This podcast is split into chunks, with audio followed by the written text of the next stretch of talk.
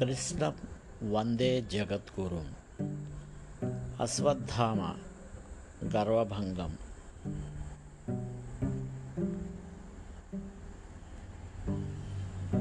అర్జునుడు శ్రీకృష్ణ పరమాత్మ ఆదేశంపై అశ్వత్థామపై ప్రయోగించిన బ్రహ్మాస్త్రాన్ని ఉపసంహారం చేశాడు. ఆ తర్వాత వణికిపోతున్న అశ్వత్థామ దగ్గరకు వెళ్ళి ఒక పశువును కట్టినట్టు తాటితో కట్టేశాడు. కట్టేసి తన రథం మీద పెట్టాడు. విపరీతమైన వేగంతో యుద్ధభూమిలోకి వచ్చి రథాన్ని అక్కడ నిలబెట్టాడు. అర్జునుని కన్నులు ఎర్రబడిపోయి ఉన్నాయి. ఎదురుగుండా యమధర్మరాజు నిలబడినట్లు నిలబడి ఉన్నాడు. అశ్వత్థామ వణికిపోతున్నాడు. కృష్ణుడు అన్నాడు అర్జున నిద్రపోతున్న అబాయకులైన ఉపపాండవులను సంహరించిన బాలఘాతకుడు ఈ అశ్వత్థామ. ఇతనుని బ్రాహ్మణుడని చూడకు గురుపుత్రుడని చూడకు సంహరించు కుత్తుక కత్తిరించు అన్నాడు. అర్జునుడు మారు మాట్లాడలేదు కానీ చంపలేదు. ఇక్కడ ఉపనిషత్సారమును చెప్తున్నాడు. దానిని మీరు గుర్తుపట్టాలి. బ్రహ్మాస్త్రమును వేయమంటే వేశాడు. రెండు బ్రహ్మాస్త్రములను ఉపసంహరించమంటే ఉపసంహరించాడు. కానీ అశ్వత్థామను చంపమంటే మాత్రం చంపలేదు. త్రాటితో కట్టబడిన అశ్వత్థామను పశువును ఈడ్చికెళ్ళినట్లు ద్రౌపదీదేవి శిబిరానికి తీసుకువెళ్ళి అక్కడ పడవేశాడు. ద్రౌపది వీడి శిరస్సును నీ కాలితో తన్నమని నీకు చెప్పాను.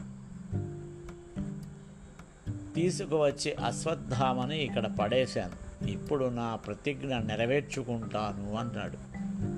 ద్రౌపదీదేవి అశ్వత్థామను చూసింది. ఒక తల్లి ఏదైనా ఒప్పుకుంటుందేమో కానీ తన పసుపు కుంకుమలకు కానీ తన బిడ్డలకు కానీ ఆపద తెచ్చిన వారిని క్షమించదు. అశ్వత్థామ తన ఐదుగురు బిడ్డలను చంపేశాడు. ఆయనను చూసి వెంటనే నమస్కారం చేసింది ఆవిడ. మహానుభావ అశ్వత్థామ నా భర్తలైన ధర్మరాజు భీమార్జున నకుల సహదేవులకు నీ తండ్రి గురువు అనేకమైన అస్త్రములను ప్రయోగించటం ఉపసంహారం చేయటం నీ తండ్రి ద్రోణాచార్యుడు నా భర్తలకు నేర్పాడు. ఆ కారణం చేత వారు కురుక్షేత్రంలో గెలవగలిగారు. ఆత్మావై పుత్రనామాసి తండ్రి తన కొడుకు రూపంలో భూమి మీద తిరుగుతూ ఉంటాడు. నీవు మా గురుపుత్రుడవు. అందుచేత నాకు నీ యందు నా భర్తల గురువు దర్శనమవుతున్నాడు. అటువంటి నీకు పాదముల వంక శిరస్సు పెట్టి చూసి నమస్కరిస్తున్నాను. అందుకని నిన్ను నేను ఒక్క మాట కూడా అనను. అన్నది ద్రౌపదీదేవి. అది ద్రౌపది అంటే ఆవిడ కోప్పడలేదు. ఎంత మాట అన్నదో చూడండి. కోపంతో అశ్వత్థామను చంపేస్తామని నా పిల్లలు అస్త్రశస్త్రములు పట్టుకొని యుద్ధభూమికి రాలేదు. వారు యుద్ధభూమిలోన లేరు. ఇంతకు పూర్వం వారు నీకు ద్రోహం చేయలేదు. అపారమైన నిద్రలో ఉన్న నా కుమారులు యుద్ధం చేయటమునందు ఆసక్తి లేని వారై గాఢ నిద్రలో ఉన్నారు. ఇటువంటి వారిని ఎవ్వరిని చంపకూడదు. నీకు ధర్మం తెలుసు. బ్రాహ్మణ పుట్టుక పుట్టావు. ద్రోణాచార్యునికి కొడుకు అయ్యావు. నీకు ధర్మం జ్ఞాపకం రాలేదా? నీవు పుత్రరూపంలో ఉన్న గురువు అని తలంచి నా ఐదుగురు కుమారులను నీవు చంపినప్పటికీ ఇంత బాధలోనూ నీకు నమస్కరిస్తున్నాను అంది. రాత్రి చంపేటప్పుడు నీకు ఈ విషయములు జ్ఞాపకం రాలేదా? అని పరోక్షంగా అడిగింది. ఒక బ్రాహ్మణునకు తెలిసి ఉండవలసిన ధర్మములు తెలియదా నీకు నా పిల్లలను చంపటానికి చేతులు ఎలా వచ్చాయ్యా అని అర్జునుని వంక చూసి అంది. అర్జున నేను ఎందుకు బాధపడుతున్నానో తెలుసా? ఐదుగురు పిల్లలు సంహరింపబడిన తర్వాత వారు చచ్చిపోయారని నేను ఇప్పటి వరకు ఏడ్చాను. కానీ సాక్షాత్తు యమధర్మరాజులా పగబట్టి రెండు చేతులతో అస్త్రములు ప్రయోగించగలిగిన నైపుణ్యం ఉన్నవాడివై గాంధీవం పట్టుకొని రథము ఎక్కి పగబట్టి అశ్వత్థామ దగ్గరకు వెళ్ళి పశువును కట్టినట్లు కట్టి రథంలో పెట్టి ఇక్కడికి తీసుకువచ్చి నిలబెట్టావని ఈ పాటికి కురుపికి వార్త అంది ఉంటుంది. కృపి అంటే ద్రోణాచార్యుడి భార్య అశ్వత్థామకు తల్లి. కొడుకు చచ్చిపోయాడని ఏడవటం ఒక ఎత్తు. ఇక చచ్చిపోతున్నాడు రక్షించుకోలేను అని ఏడవటం ఒక ఎత్తు. నీకు ఇన్ని అస్త్రములు నేర్పిన ద్రోణుని భార్య నీ గురుపత్ని. అలా ఏడ్చేటట్లు నీవు ప్రవర్తించవచ్చునా? అశ్వత్థామ మీ అమ్మ అక్కడ ఎంతగా ఏడుస్తుందోనయ్యా? తలచుకుంటే నా మనస్సు వికలమైపోతుంది. అని అర్జునుని పిలిచి ఇతడు బ్రాహ్మణుడు గురుపుత్రుడు ఇతనిని సంహరించకూడదు. ఆయనను విడిచిపెట్టేయండి. ఆయనకు కట్టిన బంధనములను విముక్తి చేయండి అంది. ఈ మాట భీముడు విన్నాడు. ఆయనకు ఎక్కడ లేని కోపం వచ్చింది. ఈ ద్రౌపది మాట్లాడుతున్న మాటలకు ఏమీ అర్థం లేదు. ఈ దుర్మార్గుడు ఎక్కడో నిద్రపోతున్న పిల్లలను పట్టుకొని చంపేశాడు. నిద్రిస్తున్న పుత్రులను సంహరించిన ఈ ద్రోణపుత్రుడైన అశ్వత్థామను నేనే చంపేస్తాను అన్నాడు.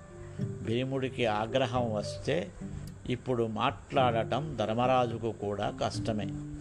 అప్పుడు కృష్ణుడు అన్నాడు అర్జున నేను నీతో ఒక మాట చెప్తాను. దానిని జాగ్రత్తగా విను. ఎవడు ఉపపాండవులను సంహరించాడో వాని తల కత్తిరించేస్తానని నీవు ప్రతిజ్ఞ చేశావు. వీనిని క్షమించవలసిన పని లేదు. వీడు ఆకతాయి కాబట్టి చంపి అవతల పడవేయవచ్చు. కానీ ఇతను బ్రాహ్మణుడు ద్రోణాచార్యుని కుమారుడు. వేదము బ్రాహ్మణుని చంపకూడదని చెప్తోంది. ఇతడు అకతాయి కాబట్టి చంపివేయాలి. బ్రాహ్మణుడు కాబట్టి క్షమించాలి. ఇప్పుడు ఏమి చేయాలో దానిని నీవు చేయవలసింది అన్నాడు. ఇప్పుడు అర్జునుడు అశ్వత్థామను చంపినంత పని చేసి చంపకుండా వదిలివేయాలి. అందుకని పూర్తి ముండనం చేసేయాలి. బ్రాహ్మణుడికి చిన్న శిఖ ఉండాలి. పూర్ణమండలం చేసేయకూడదు. పూర్ణమండనం చేస్తే వాడు చనిపోయినట్లు లెక్క.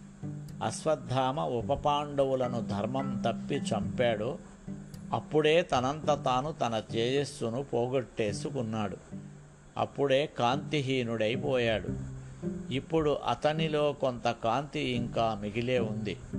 పుట్టుక చేత అశ్వత్థామకి శిరస్సు మీద ఒక మణి ఉంది. ఆ మణికాంతి శరీరమంతా కొడుతోంది. ఇప్పుడు అశ్వత్థామను చంపినంత పని చేసి చంపకుండా వదలాలి. అలా వదలటంలో ధర్మం ఉంది. అర్జునుడు ఆ ధర్మమును పాటిస్తున్నాడు. అందుకని ఇప్పుడు అర్జునుడు ఒక కత్తి తీశాడు. అది సామాన్యమైన కత్తి కాదు. ఎంతమంది నెత్తులు తాగిందో అటువంటి కత్తిని ఈవేళ రక్తం చూడవలసిన వాడిని. రక్తం చూడకుండా ధర్మం కోసం క్షురక వృత్తికి వాడుతున్నాడు. ఆ కత్తితో అశ్వత్థామకు ఉన్న జుట్టునంతటిని తీసి అవతల పారేశాడు. అతని తలలో ఉన్న మణిని ఊడబెరికి తను పుచ్చేసుకున్నాడు. అశ్వత్థామకు కట్టిన బంధములను విప్పేసి ఒక్క త్రోపు తోసి అవతలకు పారేశాడు. ఆ త్రోపుతో అశ్వత్థామ శిబిరం బయటకు వెళ్ళి పడిపోయాడు. హీనుడై కాంతిపోయిన వాడై తల వంచుకొని సిగ్గుతో నడుచుకుంటూ వెళ్ళిపోయాడు.